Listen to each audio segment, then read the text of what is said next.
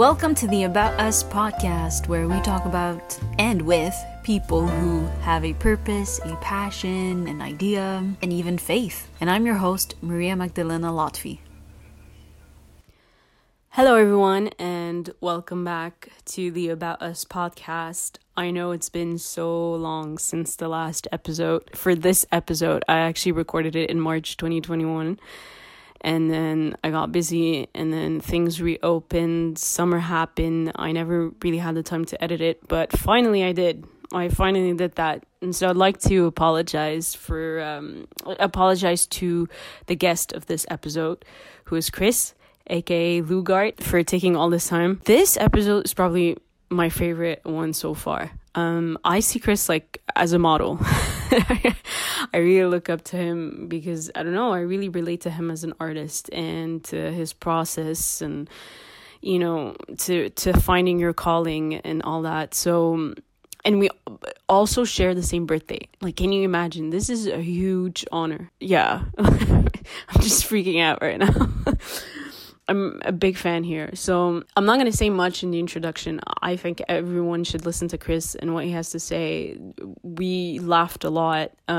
It's probably the rawest interview I've done. Just a really great one. Thank you, Chris, for being yourself, for sharing all that, for being open and really kind, and keep doing what you do. You're really inspiring a lot of people. Maybe you don't know that, but you're very inspiring. So here's Chris in his own words. So who is Chris? Okay, introduce yourself. What do you do? What have you studied? Where are you? Where are you from? All the good stuff. So I say I'm Chris from Loogart, but I'm actually Chris, I guess, from Abu Dhabi. I was born in Abu Dhabi. No way. I didn't know that. 1986, yeah. Born in Abu Dhabi, that's where my parents met. And that's where I guess I was conceived, and because I was born there. And then I moved to Montreal for the bigger part of my life when I was 3 years old until, my second real job, I'd say. I moved to Ottawa for, engineering job and everything. So my name's Chris.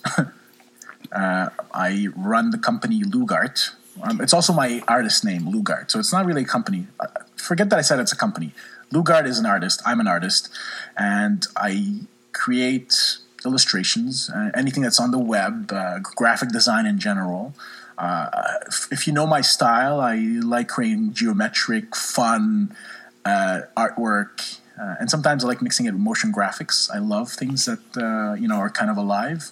And when you combine all of those things on the web, it's just beautiful. And that's one of my favorite things to do.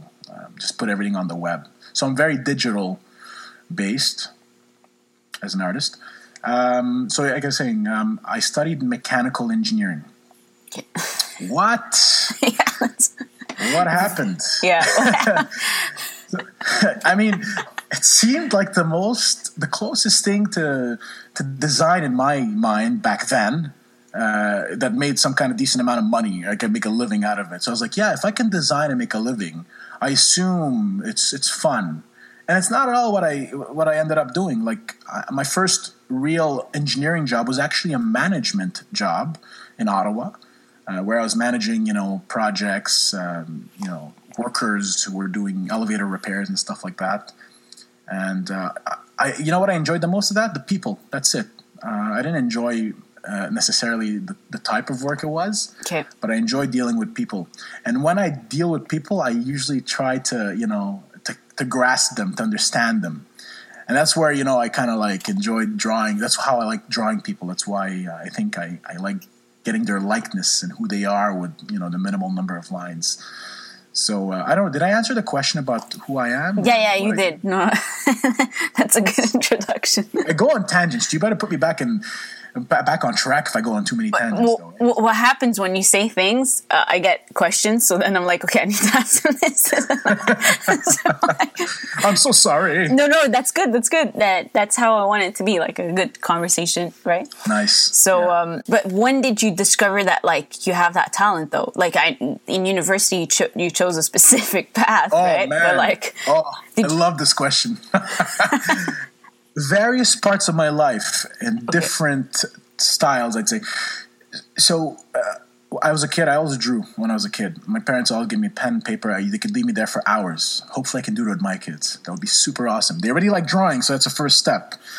But so I really loved being alone, drawing, focusing on that. And I guess I started my craft very, very early on when I was, 3, 4 years old, probably. And then, as you grow older, reality kicks in, different types of pressures kick in. And you just kind of lose, you're scared to fail, okay?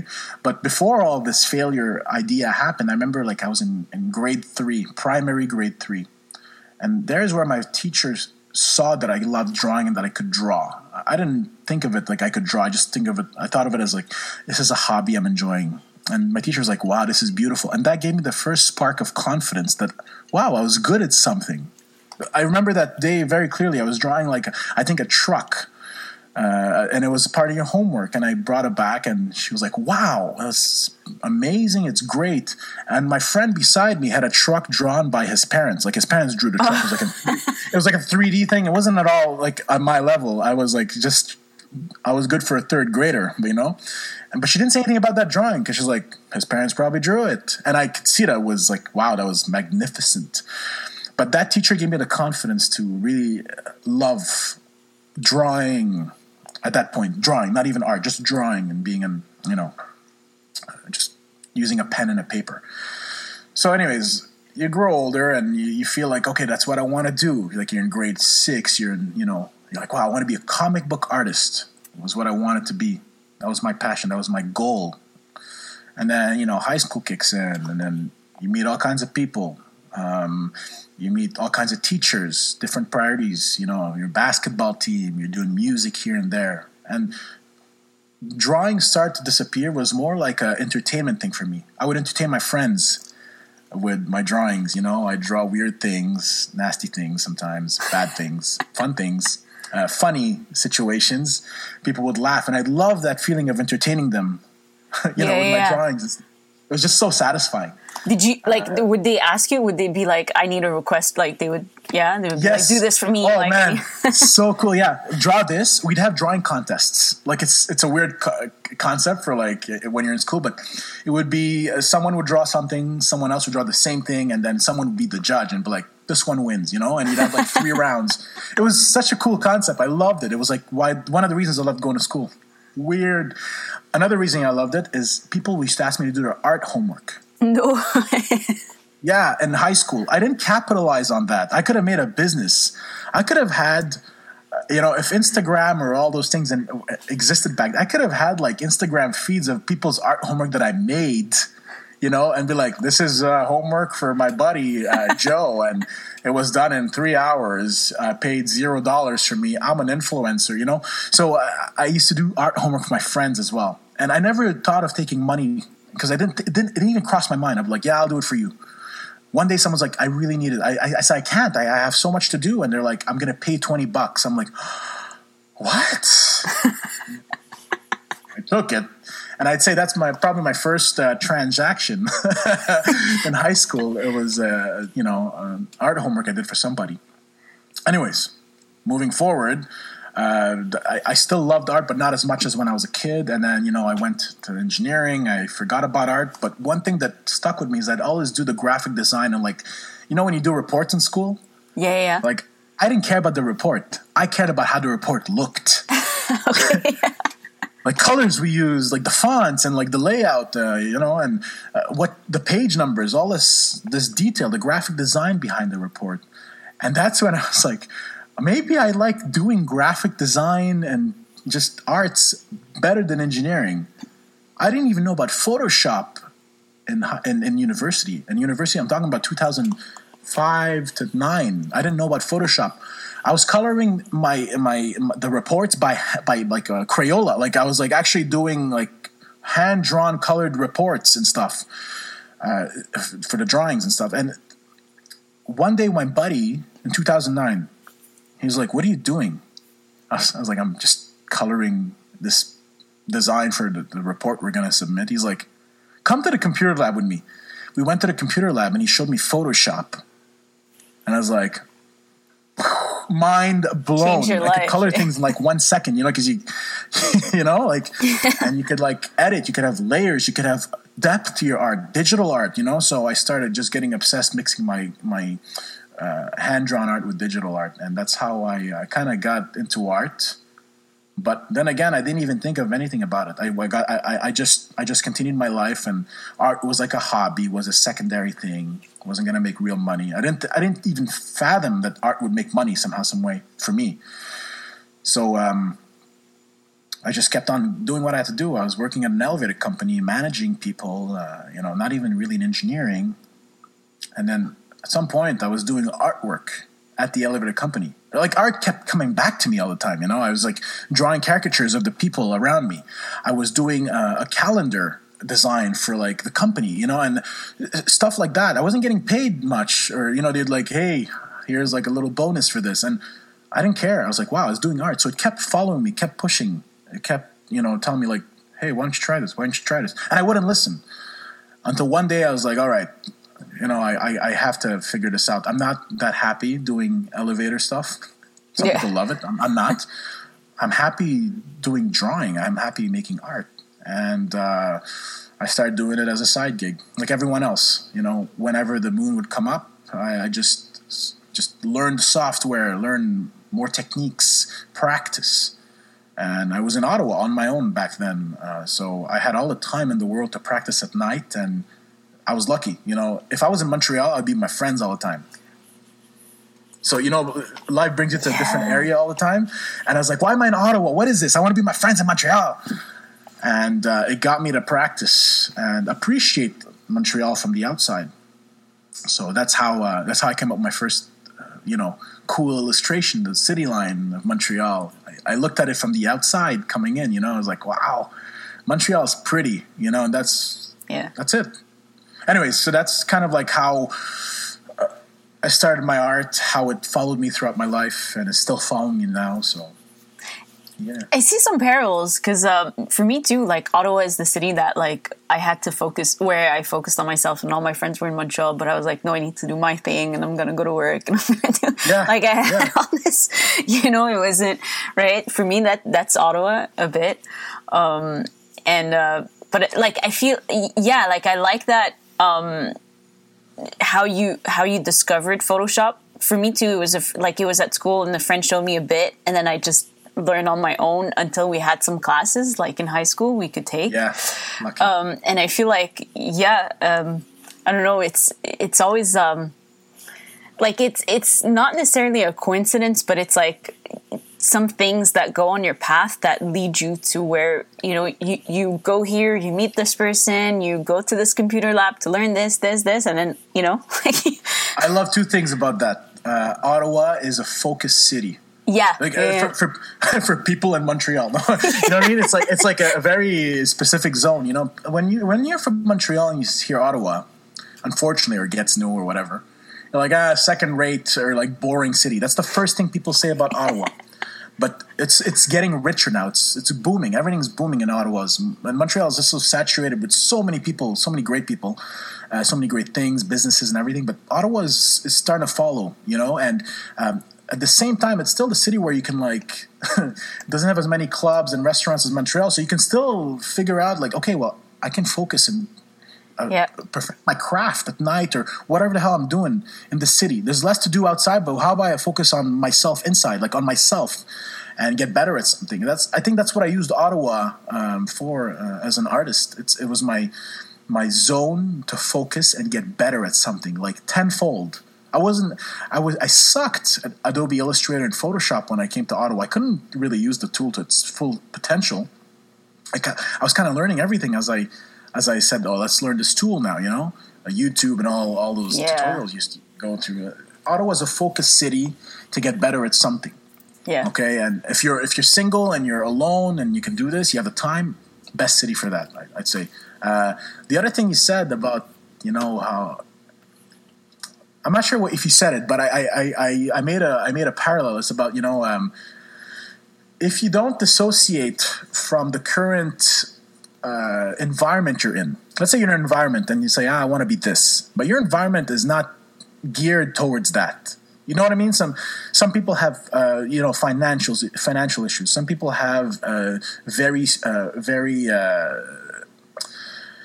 stressful pressures, like, your parents are like, you got to be this, you got to be a doctor, a lawyer. Some people have friends that just want to party with them all the time, and then you don't have time for yourself. Yeah. So having to dissociate from that environment, helps you focus on what you want to become versus what you are becoming in your environment.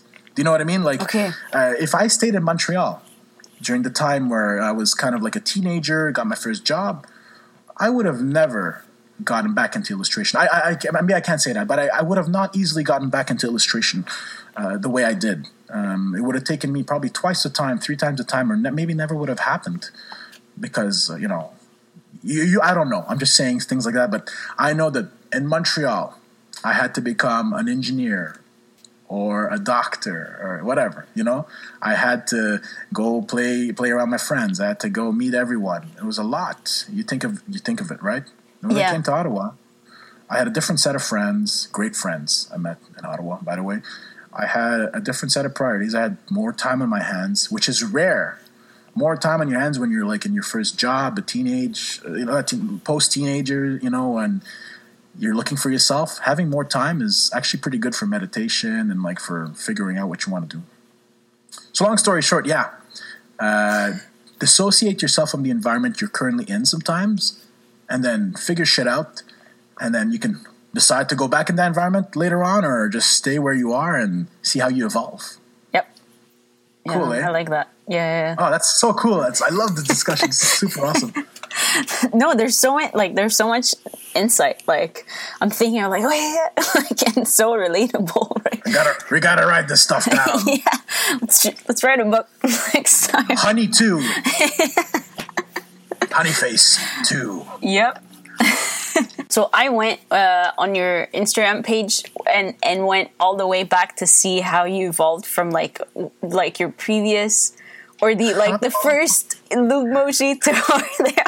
I'm so embarrassed now. No, because I really wanted to know, because I love seeing the evolution. Like, I was like, what? Like, did he always come up with that, like that idea, like, or was it different? So like, how is the process? How is this? Oh man. I love your questions. No joke. Like, I love these questions because they make me like think back on like how I came to this point. It's a good reflection. It helps me actually move forward. These questions.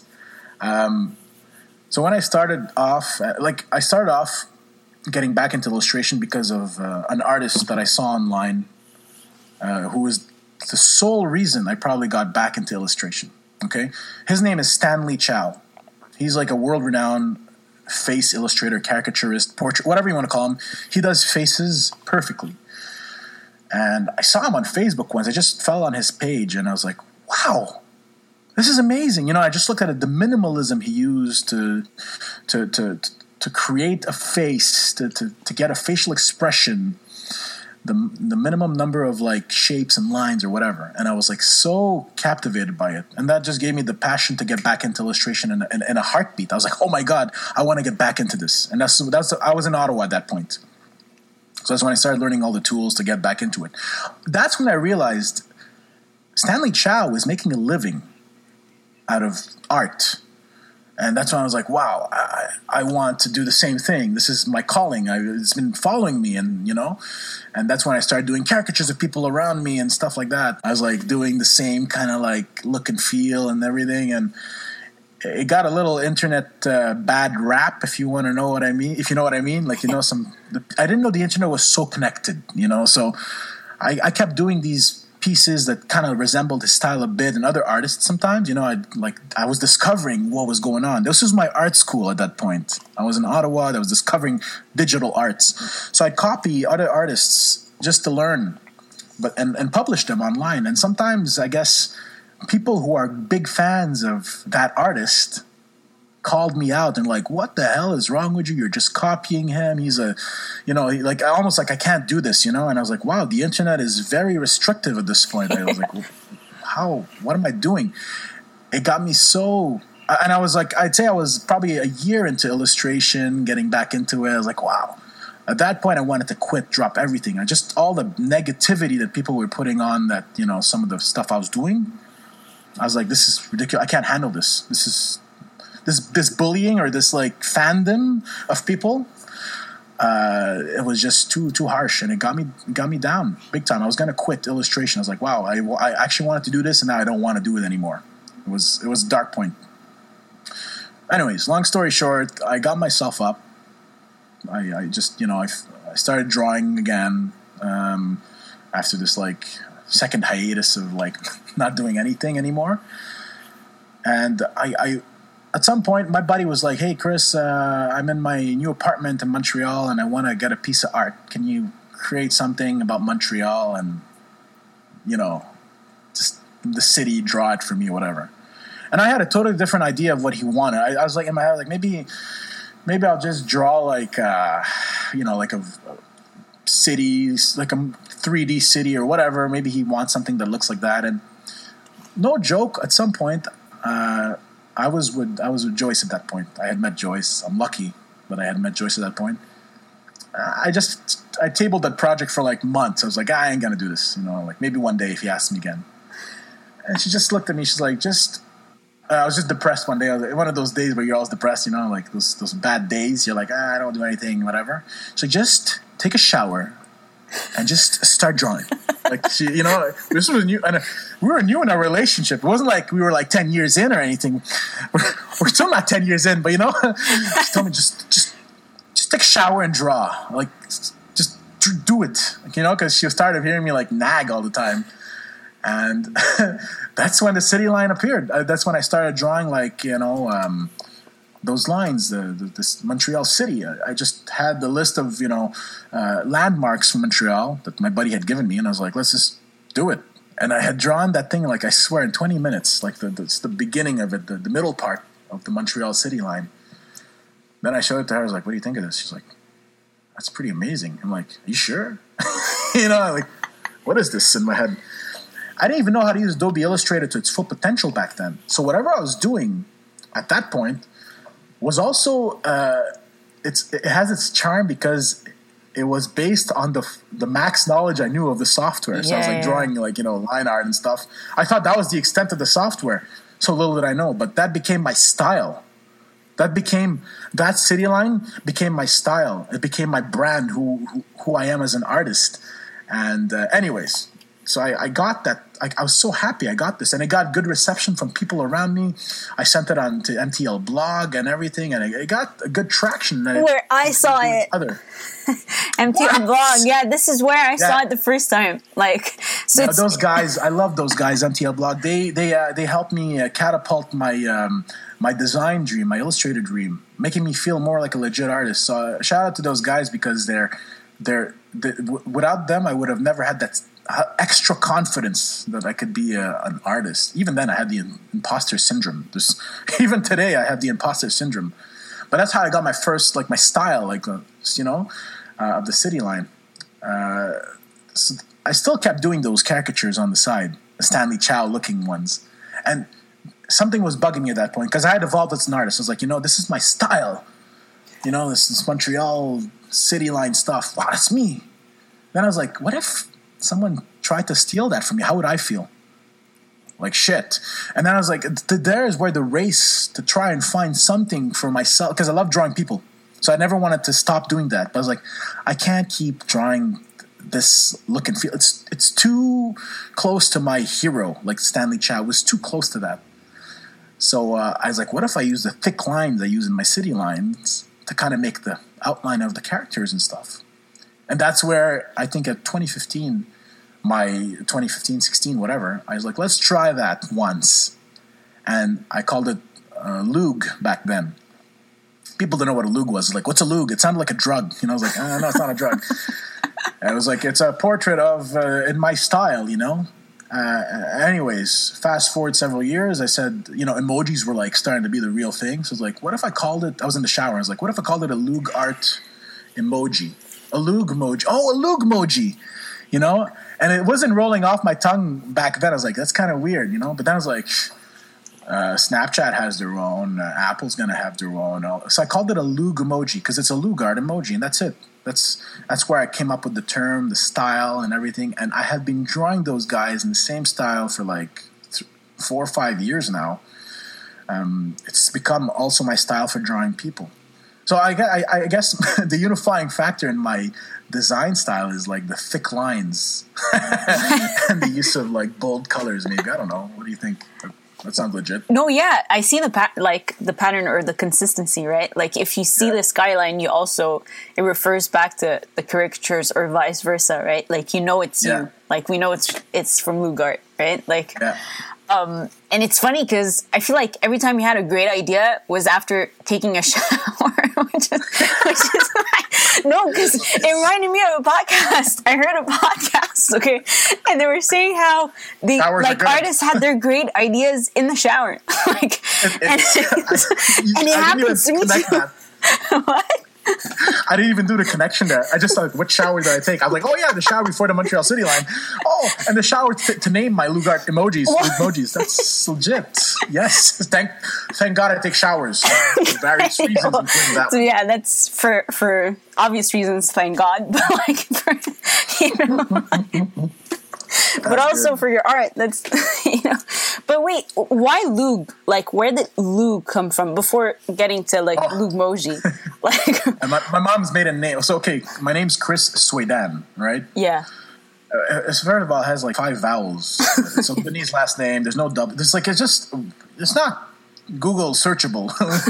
Even if I tell you Sweden, you're gonna write it 5 different ways before you get it right. So it's like I gotta find something that's a little more search engine optimization friendly. I don't know, like web friendly. So I was like, what if I think my mom's maiden name. My mom's maiden name is Lugar. This is Spanish for place. My mom's from the Philippines, right? So okay. So she has a Spanish last name, Lugar, Lugar. And I'm like, and back then I was like, I want to make it even more cool. So I was like, Google has 2 O's. So what if Loogart has 2 O's? And that was a mistake. You know why? Because people call me logo art now sometimes. I'm like, what? Oh, shoot. Yeah, but I'm stuck with it now. I'm not stuck. I could change it, but I'm technically like changing it now, Yeah, after everything in a way, and I'm kind of stuck with it. So I just hope to get, to get less of that logo art and more of the Loogart, vibes. But that's where it comes from Lugar. Yeah. So Loogart. And that's, I just added a T at the end, so Loogart, and that's where the company name / artist name comes from. So yeah, so like it's still you. It represents you. It's like would you call this a brand as well? Because I know at the beginning you were saying like not really company. It's me. Like I'm the artist, but like would it also be your brand? Like so I have a company obviously because I get money for a service, so I have no choice to have a company. But it is a brand, and I think so this is the crazy part. When you're an artist and you create your own brand, your brand is what you put out at the end of the day. Like it's not a logo. I don't have a logo really. I have a logo. It's just Loogart with a little circle. And I've been thinking of a logo that will represent most of my artwork or myself, so I feel like I need to get attached to like some kind of visual identifier that I haven't figured out yet. It's coming, okay? It's been 5 years in the making. So it's a brand, yes.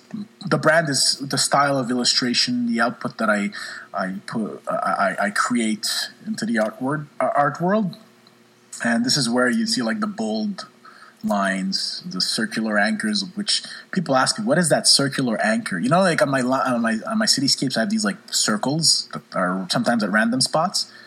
I'm not sure what they are. Okay, but I know that they come from, I just realized this, I think they come from my love of Super Nintendo and Nintendo. Like Super Mario where he used to go on the map? You had those circular anchors. And I was like, I thought of this, like, no joke. I was like, why am I always drawing these circular anchors everywhere? It's like a level in my head, It's like a place. It's Super Mario 3. That's where they came out with those circular anchors, I remember. And that's one of the games that's resonated with me since my childhood until now. I just realized this, no joke, these circular anchors that I draw were connected to Nintendo probably like 2 weeks ago. like 2 weeks, like we are in 2021. I thought of it. I was like, where? At the beginning, people were like, oh, it's probably like La STM, you know, the Metro. Oh, Montreal. Yeah. I'm like, no. Okay. And people associate my artwork to the brand of La STM sometimes. They're like, oh, you just copied them. I'm like, no. If you look in time, I came out with my things probably at the same time they came out with the new branding. There's no way like I saw any of their, you know, yeah. Like I didn't inspire myself from that. But it's such a coincidence that line art became such a thing at that point. You know, they have this like, I love their brand, by the way. It's stunning. I feel like using public transit in Montreal just because of their brand. Yeah. Right. I forget all the years I've used the public transportation system there. I'm like, I love their brand. I just want to be in their brand, like in the metro. Prochaine station, code d'action. You know, like cozy. Right. That's how a brand can be super deep, you know, to people. And I want to be, you know what? I do want to have a brand that, you know, people are like, I like the Loogart brand. It's so fun. It's something that's it's fresh, you know. It's fun. It's interesting. It's different. Yeah. You know, a lot of the artwork out there is beautiful, but a lot of it is starting to look the same. You know what I mean? Yeah. Those, you know, those like hand-drawn people with little heads at the top. Like everyone's doing the same thing, you know? Nothing wrong with that. I'm just saying, like, I need to stay out of that. I need to be fresh all the time, you know, Loogart brand, I feel. Yeah, I feel like when people see that something's working, then they're all going to go and try it out because they want to, you know, they want to follow that too, right? Yeah. I try. My Loogmojis are the opposite. I put big ass heads on like little bodies. So you know what? That's counter trend. Boom! Shakalaka. And that's I'm messing perfect. Around, by the way. For all the artists, like you do what you love doing, and I love doing these things. It's just it's not with the trends nowadays, but it's in my trend. Well, right, and I feel like if you don't do what you love, like at some point you're going to lose yourself you're going to focus more on the like what's trending than on what do I like to do or like what brings me satisfaction. It's focus on the likes. Yeah, like. Yeah, exactly. Oh, exactly. That's a good one. You don't want to focus on the likes. You want to focus on what you like to do. Oh, that's a quote right there. If there was a quote to put on this podcast, I think that would be it. Unless we find a better one in the next several minutes. I'm going to create a Wikipedia page for you, Loogart, and write all your quotes. You know what? I thought you could create your own. Because I thought that was a good marketing tool. Then Wikipedia's like, bro, what are you doing? I'm just messing with you. But I mean, you can't create your own page. Someone has to create it for you anyways. So, okay. Which gives it a good safety. I feel like it's good because people will go to any extent to get notoriety in whatever they're doing. True. Or you know, and I feel like that's very dangerous in general. Like everyone wants to be like an influencer or a superstar or whatever, and that's not the way the real world ever worked. Yeah. Any time, like people say, we got smartphones, we got internet. Well, back then they had newspapers and they had like the media on the TV or whatever. They had the radio back then. We all had a form of like social media or like information consuming mechanisms.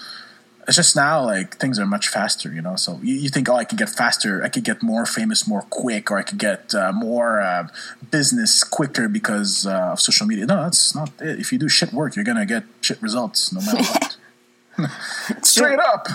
And like, you know, the people on social media will be quick to see like, you know, like expose you and be like, oh, that sucks. Like, you know, yeah, man. You know, I'm having a hard time. I'm having a hard time. Which is scary. Like it's like how I'm not hating, but I am, you know. Well, useful. It's right? Like I feel like anything you can use it for good, right? It has a limit and an extreme, you know, right? Like either you can't push it too much, right? You can't go like, yeah. Some days I get tired of drawing Loogmojis, by the way. No way. Yeah, it's not complaining about drawing pictures. No, I know. Get paid to draw. Wow.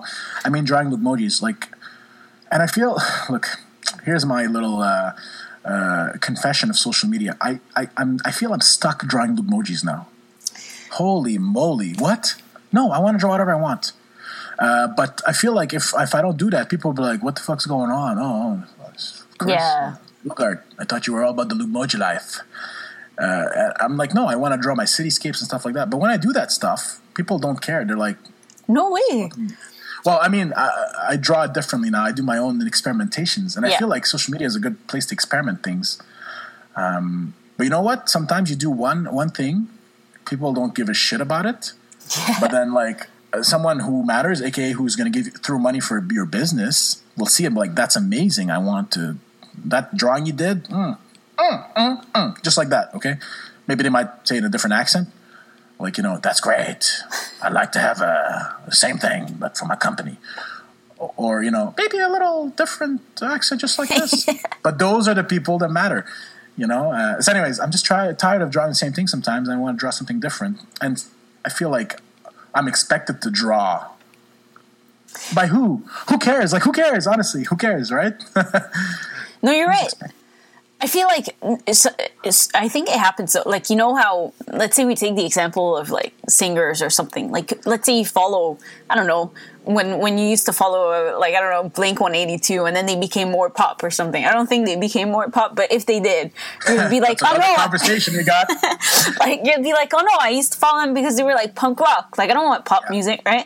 Like, we associate people, and that's a mistake we make. And I feel like I've been thinking about that for my own self too. Like, when I write poems or when I write stuff, like, people will see me as this person, and then I'll write something new. I'll be like, oh no, I don't even agree with who I used to be, like what I used to think. I'll be like, I changed. Please put in your head that I've changed, you know. Yes. And they're like, no. And change is critical to your artist development. Yeah, you're not going to become an artist by just doing whatever you do forever. Artist is about discovery, also. Like, you have to whatever you feel like in the moment.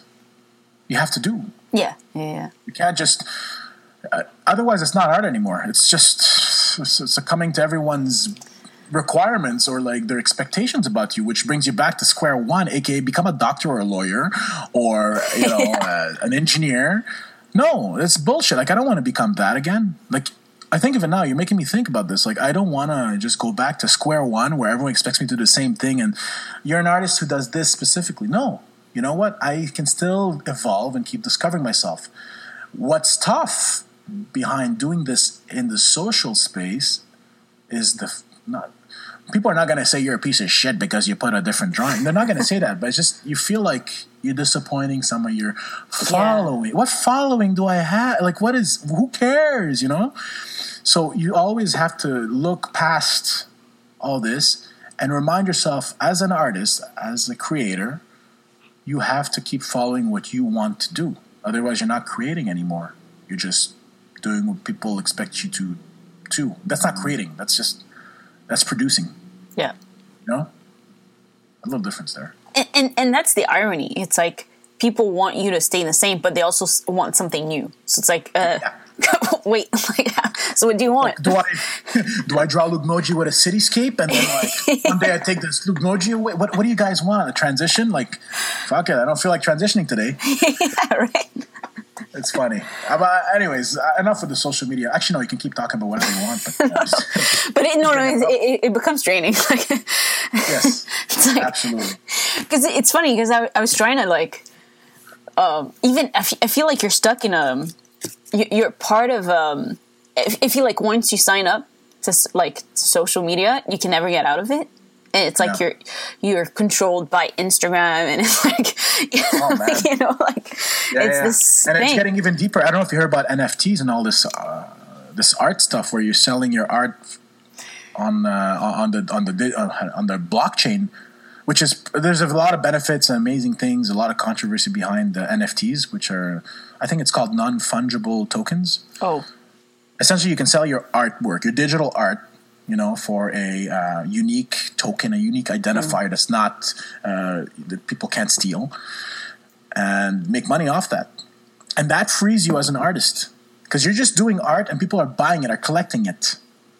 So I love that. I was like, wow, this is the way I want to create. I want to create the shit I like. People pay me for that, and I keep doing that. You know, like I don't want to just create and get, you know, 1,000 likes and then that's it. And that, what about 1,000 likes? How do I bank that shit? Like, how do I cash that shit out? You can't. But with now the way that blockchain is revolutionizing the art industry, I'm actually looking into this right now. You can actually do what you like and get paid for it, which is a totally, oh my God, that's a new concept for artists and creators. It's beautiful. It's scary also because you're like, how do I do this? Where do I go? And again, I tried on several sites and it's very gated as a community again, because all the artists are jumping on board. Everyone's trying to find a way to do what they love to do and get paid. There's a common theme right there. Yep.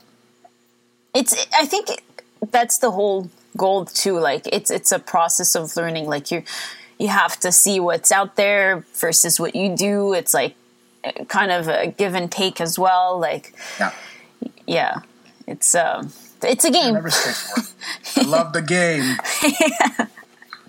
Okay, so when you're in a creative rut, how do you get out of it, and what inspires you in general? Oh, showers. We already talked about it.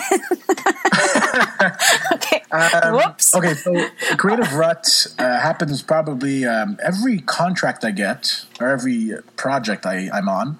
There's always a creative rut that happens. It's weird. It's like it's not a rut. It's getting to jumpstart your creativity.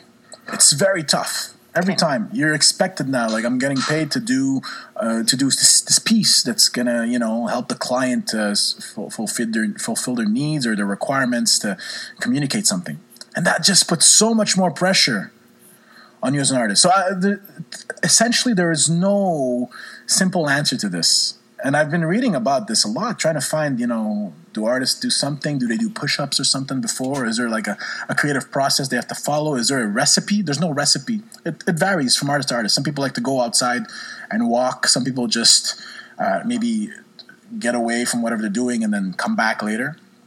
I find for myself, it's just a start.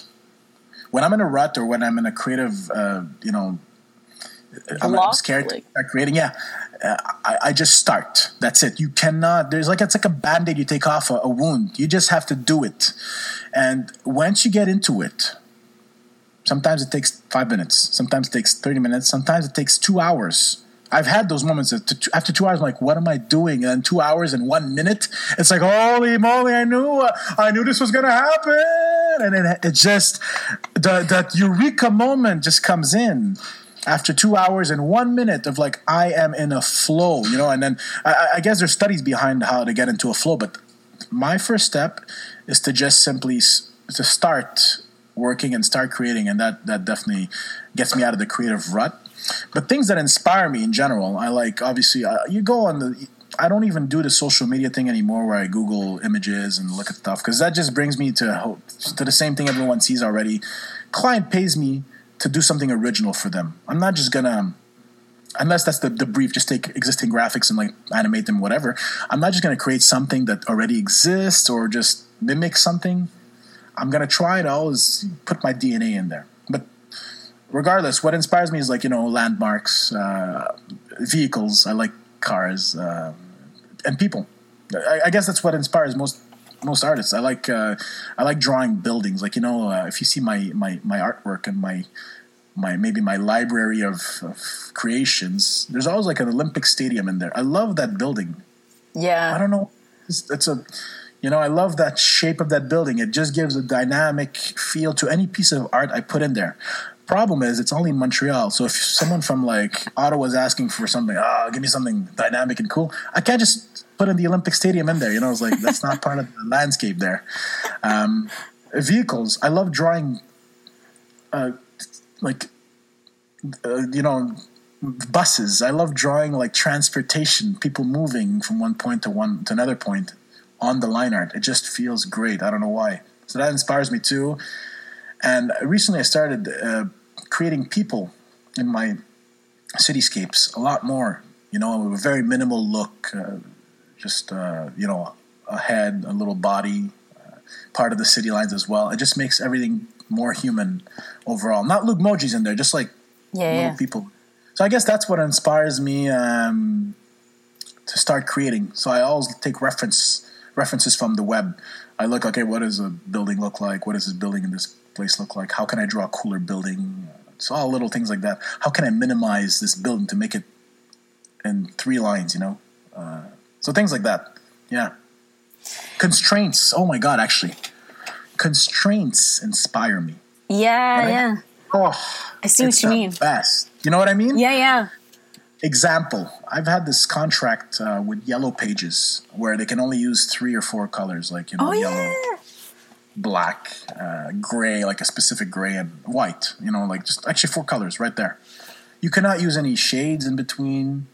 And they hired me for my because they liked my city lines. They're like, we love the way you draw, your mastery of the line, how you make things kind of like simple. Our brand is like that. We want to be able to draw a specific thing using only these constraints. So when they tell me that, I get like turned on. I'm like, oh yeah, really? Tell me more. And I love it because it pushes your creativity to the next level. So it inspires me to find a solution. There's the engineering behind my, behind my background in mechanical engineering. It inspires me to find a solution as if it was like a math problem. Like, how can I make this design happen within those constraints? I think that's something all artists need, some kind of like base. Because it's a challenge. Like, right? I feel like you grow when you challenge yourself because you're doing something you never thought you could do as well. Yes. Oh my God. Yeah. So yeah, that's what inspires me, I think. Yeah. Other artists too, actually. I met this artist online. I did a collab with her. It's not yet released because COVID happened and whatever. But I was so inspired by her use of colors and lines, you know, in a different way than mine. I was just like, yo, you want to just collab? You want to do something? I'm going to come up with a drawing. You just color it, or you use your color palette. You figure... And it just turned out so amazing. I can't wait for you to have a piece of that art once it comes out. Yes. It's one of my favorite pieces. 2020. Yeah, it's 2020. But it hasn't been released yet. Oh. That's exciting. COVID. I know. COVID. Put everything on hold or delayed. Literally, yeah. That was on hold. From like weddings to like events. Artwork. To artwork. So that's cool. Do you feel like your degree in mechanical engineering, right? Like, do you still use it in some ways? Hell no. You know how people say like, oh, you're never gonna, t'as rien à perdre, you know, you're never gonna lose anything from like studying that. You're always gonna use it in the future. You know, it's such, that's the biggest BS. Okay, so 2 things about studying mechanical engineering. First, oh my God, I was so bad at it. I wasn't even that good. Like, I almost dropped out the first semester because they had like computers and engineering. I was like, I hate this course. It wasn't even related to mechanical. I hated it. Now look at me doing web design and stuff. But anyways, like, I just couldn't believe I was doing this, you know? And I didn't care. Like, okay, well, look, a space shuttle, how do we launch it? Like, a lot of the smart people do that. I'm not that smart. I used to be a bad student. Like, I never really did all my assignments, and, you know, I used to copy stuff like most engineers did. My cousins went engineering. They told me, Chris, when you're going to get into engineering, like in the next year, you're just going to copy homework. They were right. I couldn't believe it. They were right. I was like, what? So I ended up doing that for 4 years. One thing it did make me think was, okay, maybe several things, but one of the things that it helped me do was think maybe rationally, think in terms of like everything can be designed, there's a solution to things, there's a kind of like process to create whatever it is you're creating, if it's an airplane to a drawing, and the other thing it gave me was like, you know, this sense of like hustle, because I wasn't that good at it, so I would hustle even harder when it came to exam time. Just because I wasn't that good. Like, there's no hiding it, you know. I was okay at that thing, so I had to hustle harder to figure it out. I wasn't like those genius kids are like, you know, they see numbers in their head and stuff. I'm like, it wasn't me. So it gave me this hustle. Now, I was watching something online the other day. Elon Musk was talking about, I don't know, it went on the internet. It was on TikTok, I think. And anyways, he's like, someone asked him, like, what's the value of like a university degree, a college degree?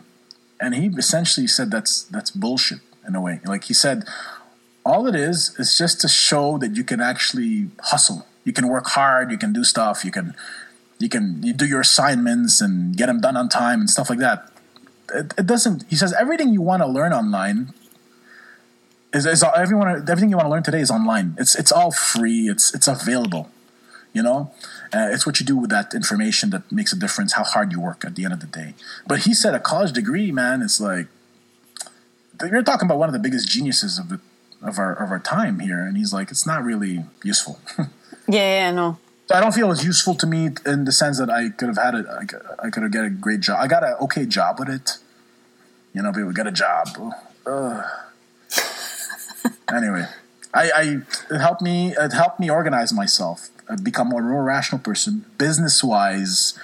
I learned everything from my first job as a manager and stuff like that. So I learned about invoicing, sales, a bit of here and there. So you kind of pick up things outside of school. Yeah. As you know.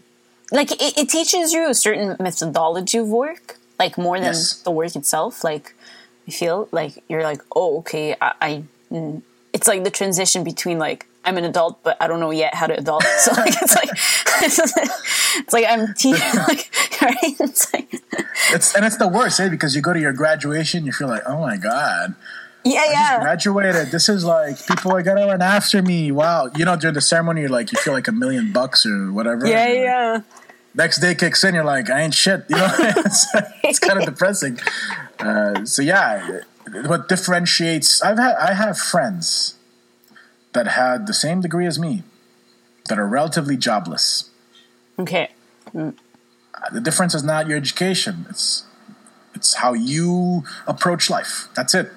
I tried to hook people up with jobs when I was working at my management job. Like, hey, I can help you out. They never got. They just. It's just. You know. It wasn't their thing. It wasn't their cup of tea. Also, so I feel like maybe they were more honest with themselves. Like, I don't want to do this shit. I want to do something else that I love. And they learned that before me. I was like, It's never too late, right? I feel like you got it at the right time, right? Never too late. No, okay. Never too late. There's no age for that. Some people are lucky to do it when they're like in their teens, or some people are child prodigies who do it early on. I was probably 25, 26 when I realized that art is what I want to do. Oh. You know, vaguely. Like, I was like, oh, this is what I want to do as a living. I always wanted to do it, but this is when I said I can make money out of it. I was like 25, 26. I'm like, it was going to take a lot of hard work. I was real with myself. I'm not sure where I'm going. You're never sure where you're going in life. So there's no way to say, like, if I plan it this way, I'm going to go this direction. There's no way. All you can do is, you know, it's no joke. You can just work your ass off, and the right things will appear in your life based on what you put out there. And if I put out art that's good, I'm going to get good clients, and I'm going to get people that have confidence in my design skills. So. And, like, go day by day, right? You can't. Or day by day. Okay. Oh man, the biggest problem is people who are thinking too far in the future, or, you know, people are stuck in the past or too far in the future, right? Sounds cliche, but you can only really do things on a daily basis. If you're not now in the moment focusing on whatever you're doing, your craft or whatever your job is, you are losing out, because whatever you're doing, like, you're wasting time at the moment. So if you think of, like, what's going to happen in 2-3 years, like, you're just wasting time right now, you know? You can say, I have a plan, but today I'm going to work towards a plan by doing the following tasks, the following work. There's no genius behind it. It's just like, it's a hustle. It's a constant hustle. Yeah. Yeah. There's, like you said, no genius behind it. And I feel like as you hustle, you learn too, right? Like, this is how you figure it out. Like, you come up with a process with yourself. Yeah. So, for example, if someone says, I need a piece of an illustration, I have like a week, here's a budget, whatever. Okay, cool. I know I have less time to think and procrastinate. But at the end of the day, I have a process where I can, like, give something that's good enough, almost that's very good. You know, I've worked my ass off to give something that's very good, where the client's going to be happy. I know that the client's going to be happy with this. But that takes years in the making. It's not like, oh, man, I got to come up with the perfect solution. Inspiration hasn't hit me yet. No, it's just like I say, you're getting into that flow, that 2 hours and 1 minute, and it happens. So it's discipline too. Like, yes, you can't always depend on inspiration or, like, oh, it hit me, like, you know, like. Oh man, the days fly by because they're so organized, or there's something happening every. Like I know I'm not supposed to be too organized in life, but at the same time, you have no choice if you want to put out great stuff. You have to organize yourself. Almost, you have to compartmentalize the things you do in a day to give yourself a chance for different things, to create great work, to still be a family person, be with your friends, for your body workout. Like all these things are interconnected. But you have to organize that, and you have to set goals for that on the daily. What's the moment you're most proud of, and you know, meeting Justin Trudeau, the prime minister, cool. and not just that, like when people started or famous people started to see hey, this is my Loogmoji, and sharing it on their social media, their platform. So. Prime Minister, when I met him, and I can't believe I even had the chance to do that. That was like a once-in-a-lifetime chance to even give him a piece of my art that was relevant to myself, you know, oh my God, he's holding. So that was cool. First of all, he's a chill guy. He's he's the Prime Minister, but he literally he laughed, and he's like, this actually looks better than me in real life, you know what I mean? In front of people, it was so funny. It was a wholesome moment for me and a great moment for me. I can tell my kids, hey, I gave my artwork to the Prime Minister one day. And that's super cool. So it was a great feeling, feeling of achievement, something that I'll cherish. Same vein, when you have famous people that, you know, back your art, you know, support it or share it or, promote it, there's that feeling of high that you get. You know, first of all, I remember Marc Anthony. You know, Marc Anthony, the singer, okay, why did you even ask that? A jillion followers. I don't know, sometimes some generations, who's Marc Anthony? You know, I'm at the point where I'm saying, Snoop Dogg, and people are who? No way. What? Yeah, kids, I'm do you know a song of Snoop Dogg? Snoop, I love Snoop. Do you know a Snoop Dogg song? You're you know, Snoop is my I love Snoop Dogg, you know, as an artist, as a rapper, whatever, just his vibe. Long story short, anyways, Marc Anthony, let's go back to that guy. So when he shared my artwork on social media, the first thing I did was call my mom, because I know she was such a big Marc Anthony fan. I wasn't a big Marc Anthony fan. I was whatever, you know, let's do it, because I was doing celebrities and stuff. And she was oh my God, I love Marc Anthony. He is my son. You worked for Marc Anthony. I'm no, I didn't work. It's a social media thing. I had to explain to her the whole, you know, what just happened. But it was a great feeling. People know that person. They're wow. It gives you as an artist this kind of minimal credibility. Not a review. What is that called? Credibility, I guess. You know, you go on someone's website and it's wow, he worked with this. He did artwork for this guy. He was on Forbes or he was on this and that. And you're wow, that's so cool. He must be a great artist. So it gives you a little of that, which is, okay, it's great, but it gives you the moment that feeling of achievement. Almost as if, oh, wow, I've been working for this all my life. You're not working you're working for those moments. You know, yeah. I feel you're working for those moments, not for money or anything. Those are moments that you'll be oh my God, I had that moment. This is a crazy moment. I'm fortunate I got several of those moments for different, you know. I remember Russell Peters commenting on one of my things. I was holy shit, Russell Peters. Wow. You know, I love Russell Peters. You know, Casey Neistat. Yeah. He was at an event that I was in Toronto, and he was there. I didn't even know who Casey Neistat was back then. Holy moly. And then later on, when I figured out he was one of the biggest YouTubers, I didn't even have a photo with this guy. But he had a photo with my Loogmoji, and that was super cool on Twitter, you know. The best moment, though. The best moment was, you know, Impact de Montréal, obviously, the soccer team. They have a fan club called 1642. They're not called Impact anymore, obviously. You know, they're called Club de Foot Montréal. But they have a fan club called 1642 Montreal, and they're a die-hard fan club. You know, the biggest one for that team. They get the seats behind the goal every time. And the leader of that of that pack, I'd say, or the fan club, was like, hey, man, he approached me like 2-3 years ago. He's like, it's the 25th anniversary of Impact de Montréal, of their season or whatever. And we went through a bunch of artists, Montreal artists, and we've selected you to be the face of this 25th anniversary on the debut day, you know, the first match. We wanted your artwork to be there, the Montreal City line. And I was like, I wasn't sure what was going on. I was like, okay, so you want to use my artwork? You want to pay for it? What's going on? It's like, we want to put it on a banner, which is called a TIFO. A TIFO is like a banner they have. I guess it's in Italian, where they have it at the soccer game and they just put it in the stadium, and it's huge. It's like it's huge. I don't know how huge it was. Anyways, I was like, look, I would be very happy to do this, and I just want to know, like, what's in it for me? Like, he's like, well, everyone's going to see your artwork in the stadium. I'm like, what? Oh, cool. Okay, so it's like a big banner. And I said, the only thing I'd request is that you put my name, Loogart, on it, so, you know, in case, whatever. I just have credits to the artwork. And they said, the only thing we request is maybe you put, like, the soccer ball in there with 1642 MTL, our name. And I was like, okay, no problem. So ultimately, it was the best thing ever, because on that day, there's a photographer who caught like several photos of like the fan club lifting up the TIFO in the air with my city line up there, and it's like my art was with the people.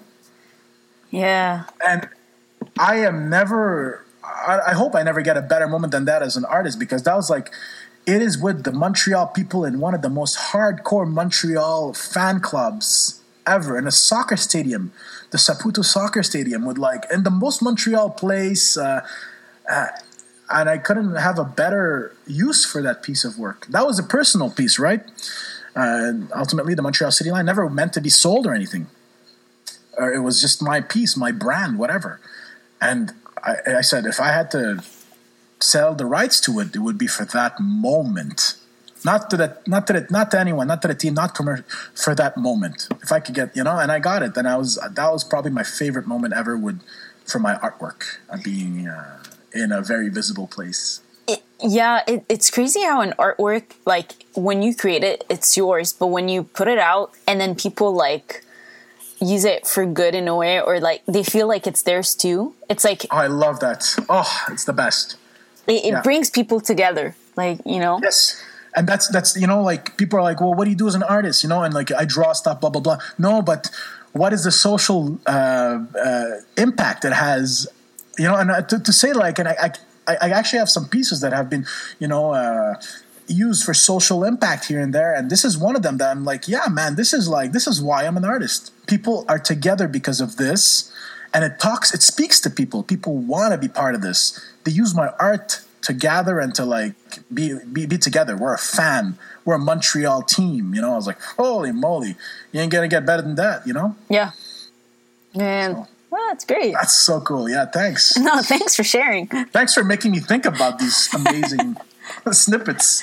Well, it's always good to, like, look back, because sometimes we can, like, get carried away, too, or just depend on always achieving that high, and then, you know, we can't always do that. Like, I'm thinking of J.K. Rowling and Harry Potter, but after Harry Potter, like, that was it. Right? Like, you know? J.K. Rowling, revolutionary book. Yeah, right? Like, it changed, it, like, all those movies and, like, how it changed, like, it's not just kids' lives, but, like, adults, too, and, like...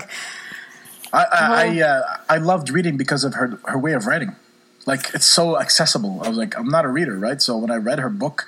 I couldn't put it down. Crazy. The first Harry Potter, I couldn't put it down.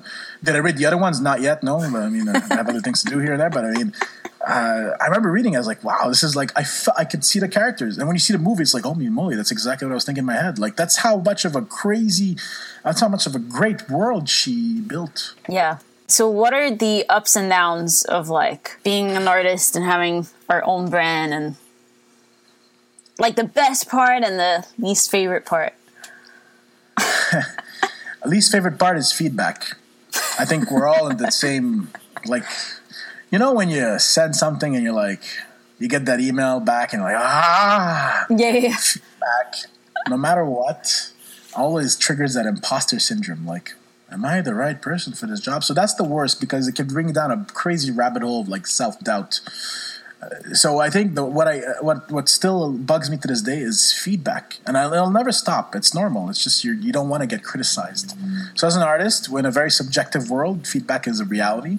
It's very rare. You have to put that in your head. It's very rare. People be like, "That's perfect," and when they do, you thank them. You're like, "That's the reason I feel better today," you know, because they didn't give me feedback. You just loved it. And that's amazing. That's the best feeling. Is a feeling of success, you know. But feedback is a reality that's very tough to deal with as a creator. Yes. Best parts, man. There's so many good parts. Yeah. It's tough to like. I just named some of the little things that happened to me as an artist. Best part, I would say, is it's weird actually. Best part is having a coffee. And just getting ready for like to start drawing. That's your job. Because I used to have a job where I was always on the phone. I had to like deal with all these problems and stuff when I worked at an elevator company. People call me for problems. That's it. Holy moly! And then at the end of like 5 years there, I just want to do anything else. I forget. Yeah, there's no phone. No joke. I wanted to throw my BlackBerry away back then. Blackberries, right? So.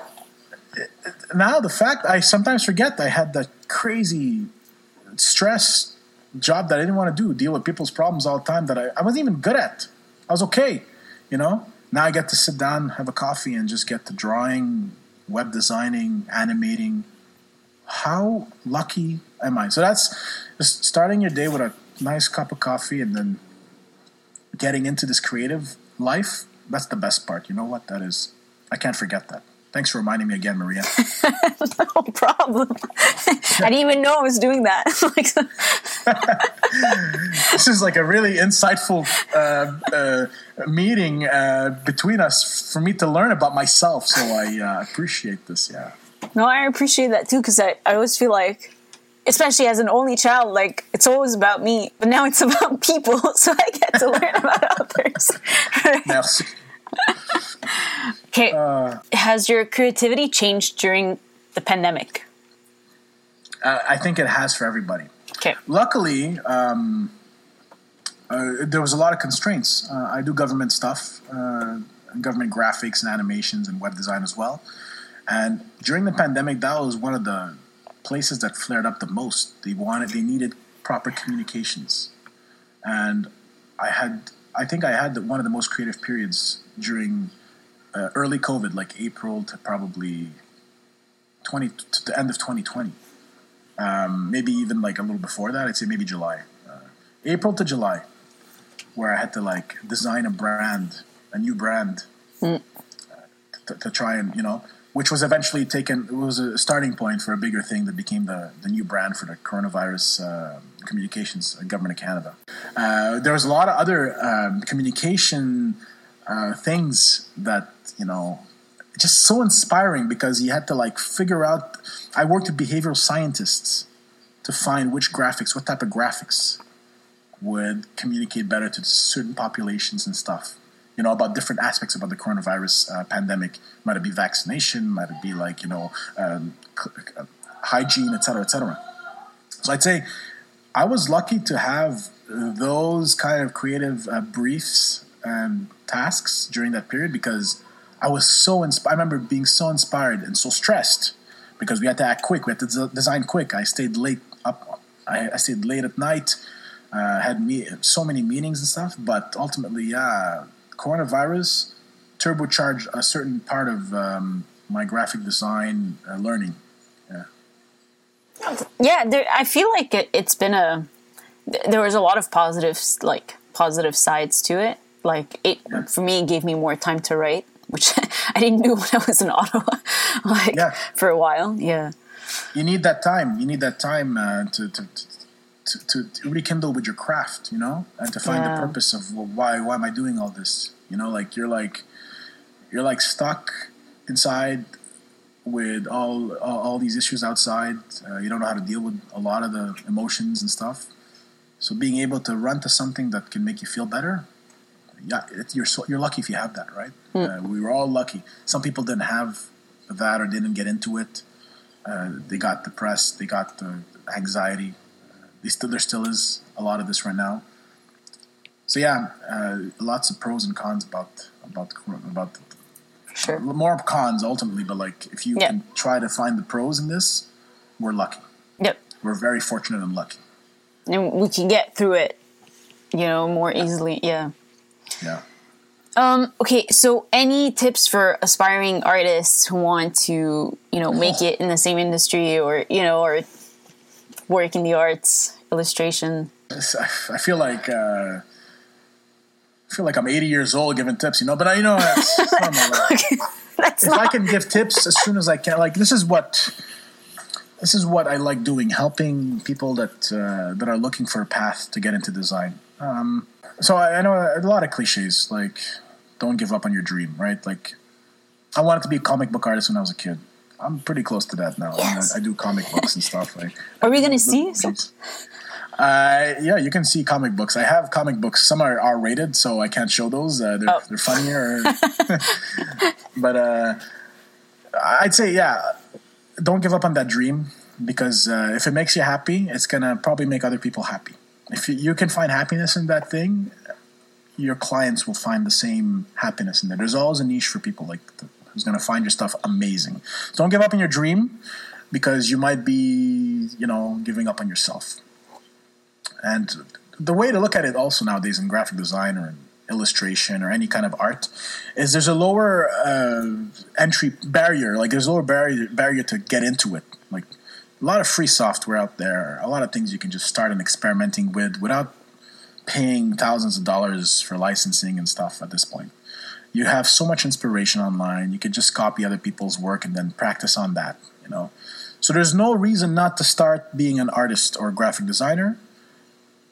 The only thing that's going to stop you is how hard you're going to work. That's it. That makes sense. And you have to work harder than anyone. But at the same time, I find it important. I'm realizing this with COVID and everything, where we work twice as hard, you have to rest even more. So if you work super hard, like especially creative work, if you work super hard, it's like as if you were working your body super hard. If you don't rest as much, you will burn out. You will not be creative anymore. So rest is a key element for creativity. And I'm learning that on the spot. But something that I knew, I thought the more you work, the better. No, you need your rest away from art. And the last thing, I'll bring it again up. It's the whole social media thing. Don't judge like your skills or your capabilities or your passion with how many people are following you on any fucking platform. That's all bullshit. Okay, be thankful for the ones who are behind you, who support you, who give you that like, who give you that little, feeling of happiness that you need to get through these tougher days. But if you are designing for the sake of a like or a follow, you will be in the wrong business. You will not last long. So don't give up on your dream. Work hard, but like rest a lot, and then do what you love. Don't judge your worth as an artist by social media and stuff like that. So. That's some of the stuff I would say that come to mind right now. But did you ever feel like you had to prove yourself, like that, or people around you all the time, like you had to work harder for that? Yes. Oh, still to today. Now I can chill because I remember like my parents were never like they're the most supportive people, but they never believed that art was going to be a way for me to survive. Yeah. They thought I was going to eat my drawings, or I wanted to be a classical pianist when I was a kid. They said you're going to eat your notes, So anything in arts was for them was not an option because of where they came from their background, immigrant background. They're like, yeah, well, if you want to make it here, you have to find a job that's going to make money. And for them, art was not even an option. The day I started paying my mortgage with my art, fucking amazing, My dad looked at my artwork. My dad's he's very nice. He just, sometimes he has a little rough edge, He's like, they paid you to do that? And I think that's when I was like, you know what? I'm done. Because I mean, I'm not done. I'm like, I don't need to prove this to anyone. If I'm able to live on my own, pay my mortgage with this, I got the support I need. My clients, my friends, my family, whoever. Like, it's just... It's a change of mindset. You have to educate the people who don't know.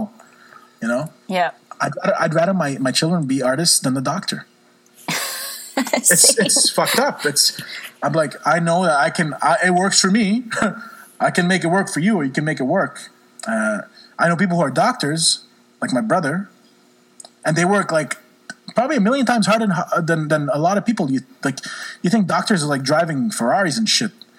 They work so hard, and you have to love it, you know? So for me, it wasn't for me. So if I didn't love it, I wouldn't be able to excel at it. They paid you for this shit? Yeah, they did that. Sure, Baba. Come on. Yeah, I think it's always funny when I used to take pictures for Instagram and things like that. My parents were like, I don't get it. Why are you like, why this picture? Why do you need, like, what is this Instagram thing?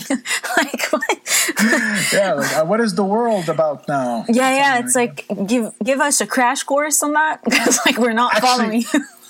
You know why? Because it's not print. It's not printed. Yeah. Listen to this. On the same vein about my, as the fact that my dad was like, they paid you for this. It was actually for the Yellow Pages contract. Oh. When the Yellow Pages book, which no one uses, appeared on the front door, then it's like, oh my God, it's his art. It's, you know, he did this. Okay, so that it was printed. If it's digital, the digital world is a very it's like, oh, it shouldn't be paid. You know, people still have the mindset like, can you do my Loogmoji? I'm like, can you just?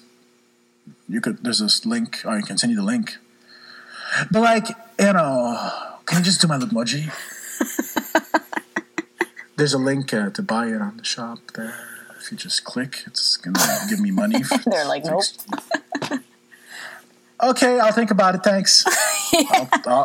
The conversation's over in my head. You know, so. Yeah. Digital. It's digital. It's not real. That's how it was with my book, because I printed my first book. I didn't make it, you know, and so I had copies at home. And at this point, I was like, you know, I just take it. Like, I understand you don't want to buy it. It's fine. Like, not everyone, right? But it's tough. It's a tough thing to prove that, you know. But a lot of people see value in whatever you're doing. So I think the idea here is whatever you do, there's going to always be people who see value and see people who see it as being no value. Like, they'll be like, yeah, what is this bullshit? You know, like, it's like anything else. You see a house on the hill, someone's going to be like, I'm paying $10,000 for it versus I'm paying $1 million for it. Why? Location or whatever, or it's beside a lake. They see the value of us. They see the what's around it, you know, and the value behind it. You're always going to have people who are going to see value in whatever you do, and some people who won't see value. The only difference between what makes you successful and not is you associate yourself with people who see value in your stuff, and you make money out of it. You do, you know, that's it. That's really good, actually. You should probably quote that. Note it for the Wikipedia page. How do you see yourself in 5 years, or in the future, or in the near future? Whatever is easier to visualize. Look, so I started working out a lot, running every day, every 2-3 days. And I feel like health is a big part of my life. I think the first thing I would say is healthy and happy. Like, without that, it's fucking shit. Like, everything's shit without that. So healthy and happy. Okay? I always say that because it's the most important thing. My wife reminds me of that when I get, like, those down moments. And the only way to be healthy and happy is to act upon it. Work out, be happy, just be grateful and everything. So 5 years, I want to be healthy and happy, and I want to be with my kids drawing like on a mural or something, like on my wall, maybe even on our house wall, you know, somewhere. Like, and Joyce comes out, she's like, "What is going on?" I'm like, "We're just drawing a mural, mommy." So yeah, that's just happy in the sunshine, in a backyard, drawing with my kids, and healthy and happy. That, you know, that the best pleasures of life is the most simple, you know. Yeah, the simple. So I definitely want to make sure that Joyce approves of the artwork we're going to do on the wall of the house. So when she sees this, she can understand that I've been planning this for several years, 5 years, because this is the question, 5 years, right? Yeah. So yeah, anyways, I wanted to definitely be part of this. Be part of this in 5 years. Favorite food? Fried chicken. Wow, that was quick. Favorite childhood memory? Sorry, Google woke up. I don't know. I said fried chicken. Google. My Google Home was like, listen to this music on Spotify. Maybe it's about fried chicken. Anyways. Oh, sorry, I missed that. My favorite childhood memory. Favorite childhood memory is the clearest one I have is being on at the beach with my dad on his shoulder in Abu Dhabi in the water, warm water and the sunshine. Favorite childhood memory. Favorite artist/artwork. Artists like music or just more like illustrations or like visual? Art or, yeah. Visual. Oh, Stanley Chow. Stanley Chow. Favorite color. Black. No way. For someone who I was not even a color. It's like a shade. Do you have a specific shade? Yeah, I never had a favorite color. Black because I can draw with it. Okay. Okay. No, that, I like the explanation.